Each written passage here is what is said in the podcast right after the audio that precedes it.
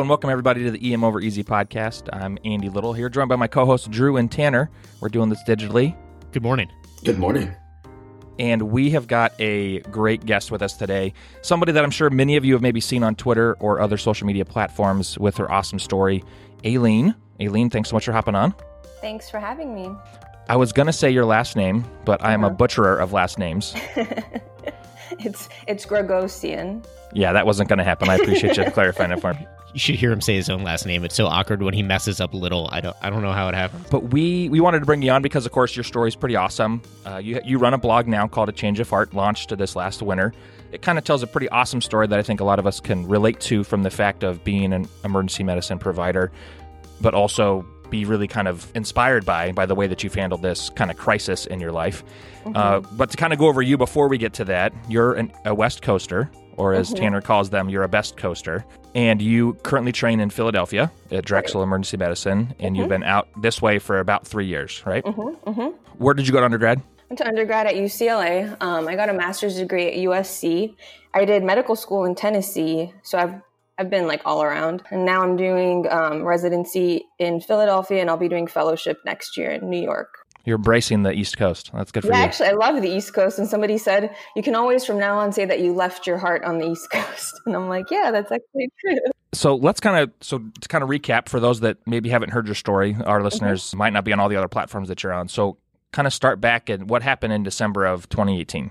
Sure. So a few, I want to say like month and a half, two months before I actually went to the emergency room, I had a cough for a couple of months. People asked me if I had any other symptoms. And when I look back, I would say maybe I was like a little more tired than usual. I'm used to always being like really energetic. I don't even need coffee. I can be up and then like I need like four hours of sleep and I'm fine. Those couple of months, I like I was drinking a lot more soda and like Red Bull and I just I, I was napping more and it just was unusual for me. So other than the cough and the the fatigue, I didn't really have any other symptoms. The cough got worse. It was around mid December. It got it got a little bit worse. And I also started getting short of breath. And I was in the ICU as an ICU resident when my own attending noticed it uh, before I did. She said, Did you notice that when you're trying to talk, you're actually like stopping in between sentences to catch your breath?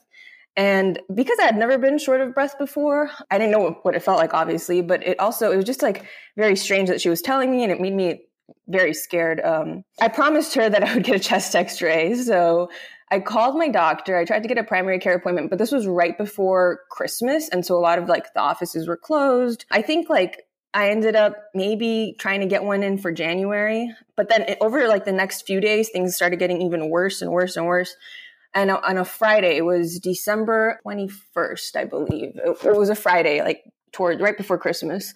I ended up just going to my own emergency department because everything had just gotten so much worse. I actually couldn't even say like a whole, I couldn't maybe say a whole sentence without coughing or being short of breath. And then I was just coughing the whole day. I went to the emergency room, and mind you, a lot of my co-residents, I think like two of them had the flu, one of them had a pneumonia, and so I didn't really think much of it. I thought at worst it was a pneumonia that I would need some antibiotics for. I went to the emergency room. I obviously refused everything. I didn't let them get like a troponin. I didn't let them get a VBG. I didn't let them get like barely any blood work. And then I just wanted a chest X-ray, and I wanted to get out of there. Like I had to work the next day. So my own attending, so you know, my own attending from residency ordered a chest x-ray for me and he came in he's like you know it looks kind of funky. Like i had pleural effusions. It looked like a possible multifocal pneumonia. It just it just looked really bad. And then he said he's like your heart rate is in the 140s you're breathing in the 40s you know you don't look good. Something is definitely wrong and so he convinced me to stay. I did not want to stay, and I, but I still like didn't want anything done for me. I ended up getting admitted. I went upstairs pretty quickly, and by then we were treating. We were kind of like unsure, but we were treating possibly a pneumonia, possibly something else. I got some antibiotics, and then luckily I actually went to the emergency room that night because when I was on the floor, so I was just on like the general medical floor, I ended up decompensating pretty quickly. I want to say it was in the middle of the night. I remember I got up and I was feeling like really nauseous and dizzy and I got really sweaty and cold. And I looked up at my monitor and I noticed that my heart rate, which was like in the 140s this whole time, was down to like the 50s, the 40s. And then my boyfriend, who's an orthopedic surgeon, he was with me and he got up and he's called one of the nurses. He's like, there needs to be rapid response right now. He might um, not know much as an orthopedic surgeon, but he knows that a heart rate of 40 is bad. Yeah. And he, he actually said, he's like, I've called rapid responses on people worse than this or better than this. And I was like, wow. Yeah, yeah. He's like, he's like, this is not good. And so we made a joke of that, but he ended up getting one of the nurses. And I don't remember much else after this point. I do remember that so keep in mind that I was at the hospital that I, you know, one of the hospitals that we train at. So I knew all of the the IM residents and the surgical residents, and they all came to my rapid response. And I remember seeing some of their faces. I couldn't remember what was being said. There was like ringing in my ears. I do remember one thing that was said was they were trying to put the pacer pads on me, and the last thing I do remember was, should we just turn this into a code? And you know, I think my heart rate was like down in the 20s at that point that was like the worst thing to hear ever. And I, and I, I don't remember anything else. I did ask one of my internal medicine friends who was there, and it's funny because nobody really wants to talk about that night. But I got one of them to talk to tell me. I was like, "What happened? Like, what was I doing? I'm so interested in like what all happened that night." And she said, "She's like, we came in. She's like, we could barely feel a pulse on you. You looked blue, and the last thing you said was, "Please don't let me die tonight." And that just like gives me chills like every time I say that part. But she just recently told me that. Oh my um, gosh. Yeah, yeah. And and I don't remember saying she's like, you just became altered after that. I think they ended up getting a gas and like my my lactate was like nine. My bicarb was like three or something like that. And they, they ended up drawing labs. I think my LFTs were in the thousands at that point. I was I had like shock liver and everything.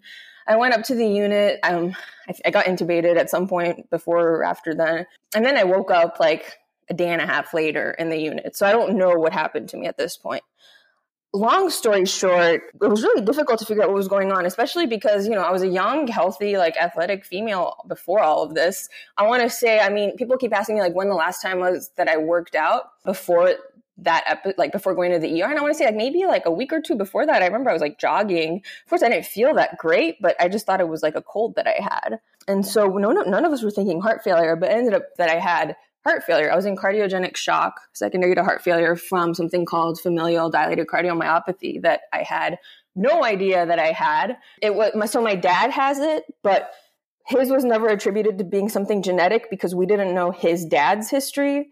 And then when I when I was diagnosed with it, we realized that his dad had died of the same thing. Like it just took we just like never put two and two together. Um, it's a long story behind that, but we just didn't know our family history that well. So I, I, went to the cath lab when they realized it was my heart. And remember, like the, the cardiologist who came in, the, the fellow who came in to do my own echo at that point before, you know, we are trying to figure out what was going on. And so they, they had ordered like one of the official echoes on me. And he came in and, you know, he put the probe on my chest and we both looked and I was like, oh God, like I know what that is. That's, that's a terrible looking heart. And he just got like pale. And he's one of my if any like he's one of my best friends from LA like so I know this guy for years and so he just like walks out and he comes back with his attending. And they both like take me to the cath lab at that point and my cardiac index was like 1.2 um and yeah normal is like above 2.2 you know you should closer to 5 is better.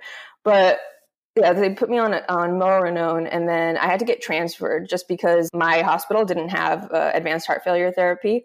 So I got transferred to the University of Pennsylvania, which happens to be like a great heart transplant place. And initially, we were trying to see if just medications were going to help. But at one point, I mean, even when I was on the milrinone, I was on like other inotropes.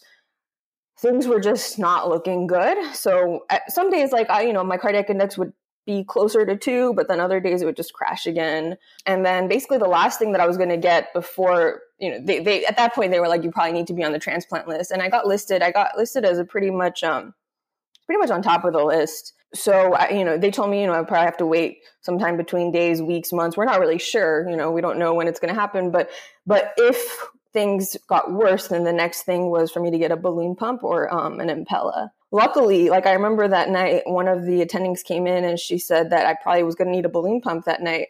And I remember I was like, listen, I was like, can we just wait one more day? And if I don't get it by tomorrow, I'll get the balloon pump.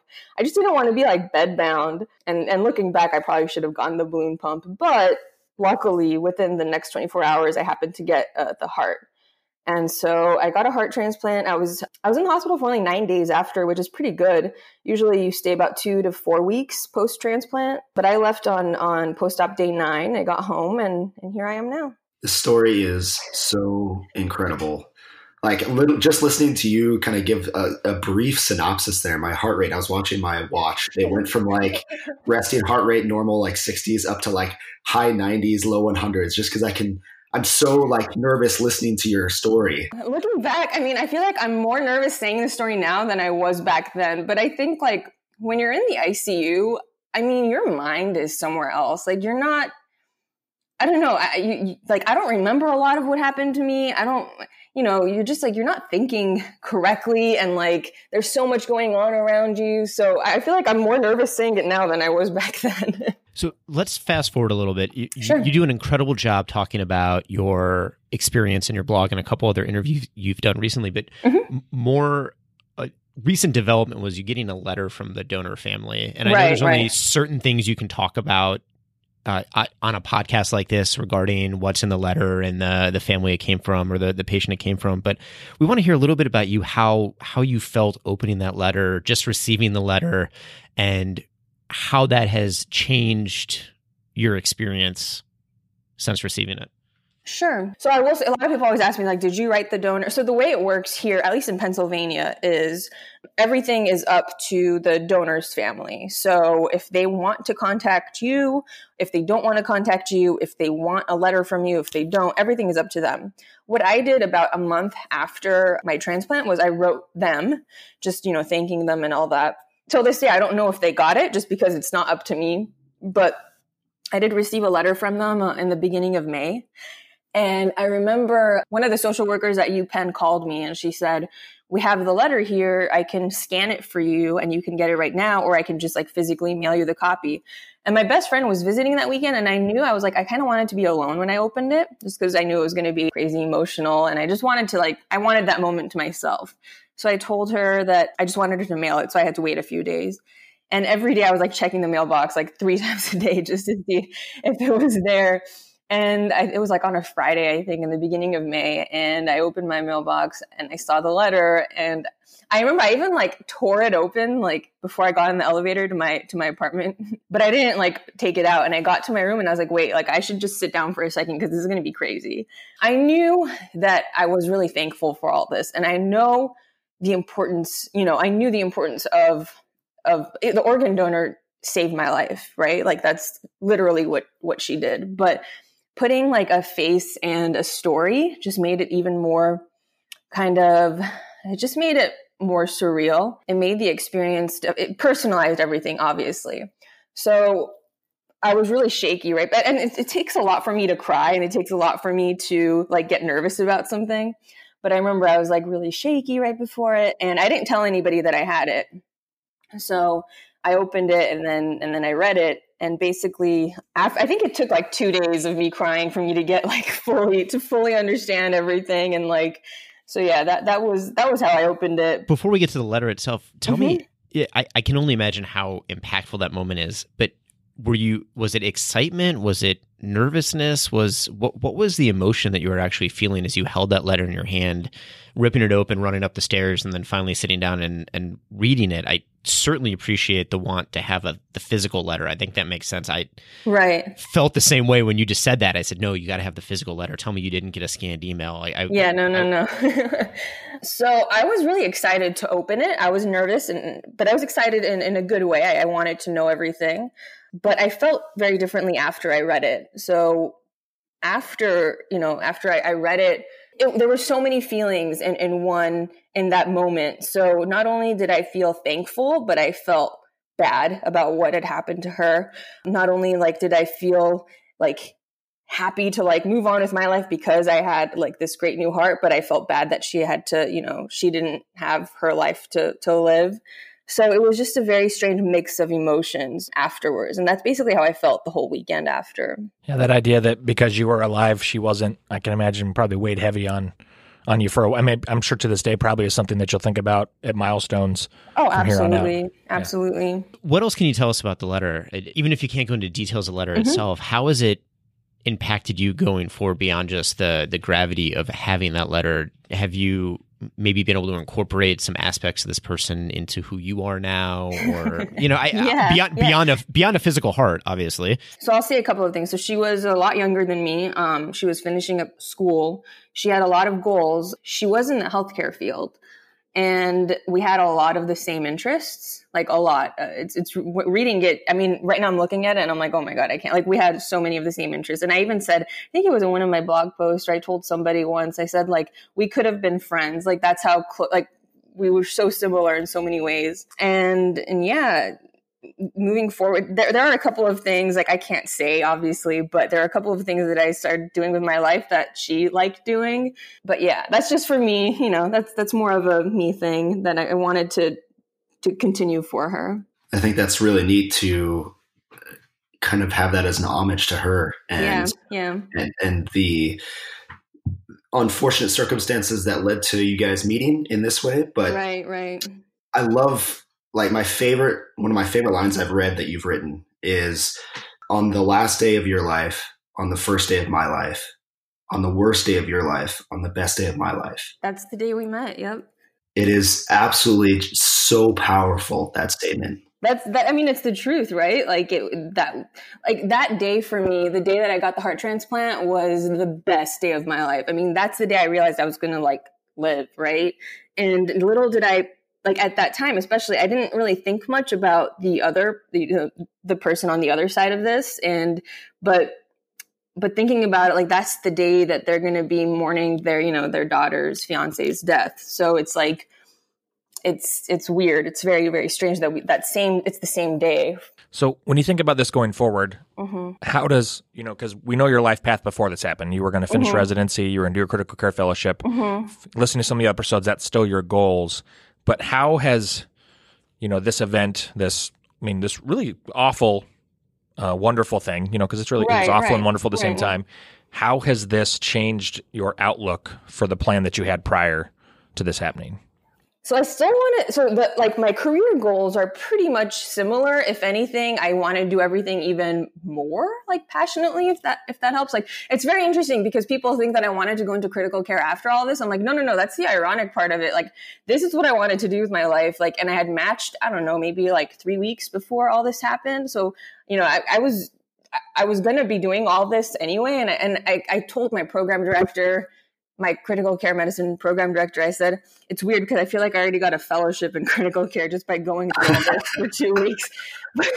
like I've had everything done to me. I know I know so much about like cardiac critical care. It's insane. I could probably like, you know, but so those have stayed the same. But I think I have like a newfound I feel like we always knew, you know, especially in emergency medicine. I don't know what it's like uh, where you practice, but here, whenever a patient expires in the ER in the ICU, there's a whole thing we have to do. We never know if a patient's an organ donor or not, but we have to call Gift of Life, and they kind of see if the patient is an organ donor, and then they talk to the family and do all that. So that's something that that the physicians have to do here in Pennsylvania, and I'm used to doing that. So I'm used to being on the other side, and I know how important it is. Um, but this kind of gave it more of um, like a personal meaning for all that and i know how now i know like how how important it is on another level almost and i think the other way it's going to impact like what i do is in general i'm going to be more empathetic with my patients especially the critically ill ones and not to say that you have to be go through all this to become a good physician but i think it'll just give me a new perspective on all that so my life goals have stayed the same but i think like there's a few new things added to it Absolutely, and not that we would ever wish what you've been through on on anybody. but- Exactly. Yeah. I always make sure to say that. I'm like, I don't want this to ever happen to anybody, but at least I can take something away from it. and and every physician really changes and almost has to go through that growth of experiencing something themselves or with a loved one to Mhm. finish their training. I, I don't think we're a complete physician until we've experienced something like you've experienced. Hopefully not to the extent to the level that you have, but Right, that's an right. incredible point that you make. How much longer till you make it back into the emergency department? I can't see patients for a few more months just because I'm still on steroids. Once I get off the steroids, I'll just be, it's weird to say. So right now I'm like hyperimmunocompressed, immunocompromised, I'm sorry. But if I, like once I'm off the steroids, I'll, I'll be just regular immunocompromised. so then I can make it back to the ER, but I'll have to just be very careful. So I have to wear like a like a mask at all times and and do all that. But before I go back to see patients, I'll be able to go back and do more administrative things and do my like admin block, my research block. I'm really interested in academics and research. So me and my program director were trying to figure out how we can incorporate that into the first couple months of going back. Get residency started again for you after. a Yeah, I'm really I'm so excited to go back. I mean. I was always the type of like I really love what I do, and I know a lot of people say that, but like I, I love being a resident. Like I love being in the ER. I have so much energy there. And but but so you can only imagine someone like me staying at home and being quarantined. It's like the worst thing. I want to go back so badly, so badly. It's, it's insane. I don't let any of the residents complain to me anymore. I'm like, no, please don't. I want to do anything to be in your place. I want to see patients. I would love to be yelled at by internal medicine about right now. I actually about told my internal medicine friends that they can never yell at me again. I, I said, I think I can get any consult and any admission without anything. So please just. Residents are no longer going to pick up the old ladies that can't walk now because you're going to be back at work, probably. We've already kind of talked about the experience, but I think there's two key phrases that I'm sure you heard mm-hmm. um, during this whole process, and the one is is that you might not make it to a transplant, mm-hmm. and then the second one was um, you ha- we got you a heart or a heart happened. Right, right. What? But those are two very different sediments with very different emotions, I'm sure. Mm-hmm. So, how was it swinging on both sides of that pendulum in that 24 hour period? I don't know how many people or how many people listening to this have had near death experiences. So, so there's a few parts to this, right? Like, there's that first rapid response that happened to me where I was like, okay, I'm like, I, I'm going to die. Like that, that was in my head. I think like, I, I didn't think I'd even make it out of the hospital. I remember I would ask my fellow, the cardiology fellow, I'd be like, what are the chances I'm going to get out of here alive? And you know and we'd make like dry jokes about it and all that but but i remember being scared generally that, that first week when we weren't really sure what was going on or we weren't sure what i need what what i needed and, and for management and all that.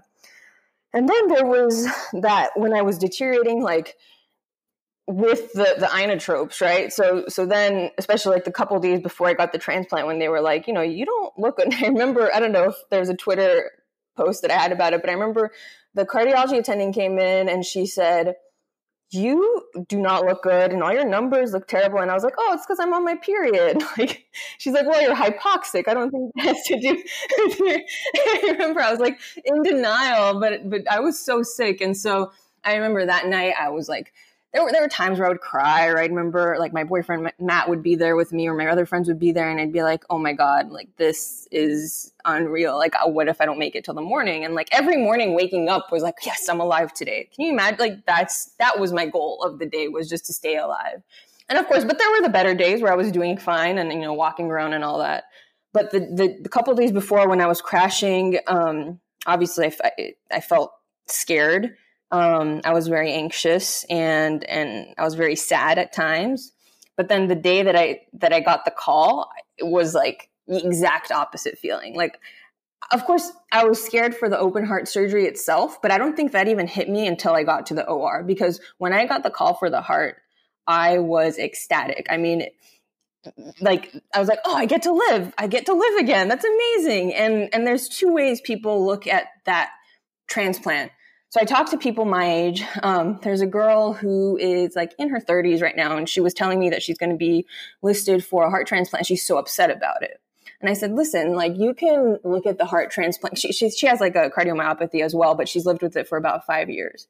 And I said, listen, you could look at it as, as like the end, right? You can look at it as the worst thing could ha- happen to you, but I never saw it as that. I really like I did not see it as that. I saw it as a second chance to life. I thought it was amazing that I was getting a heart.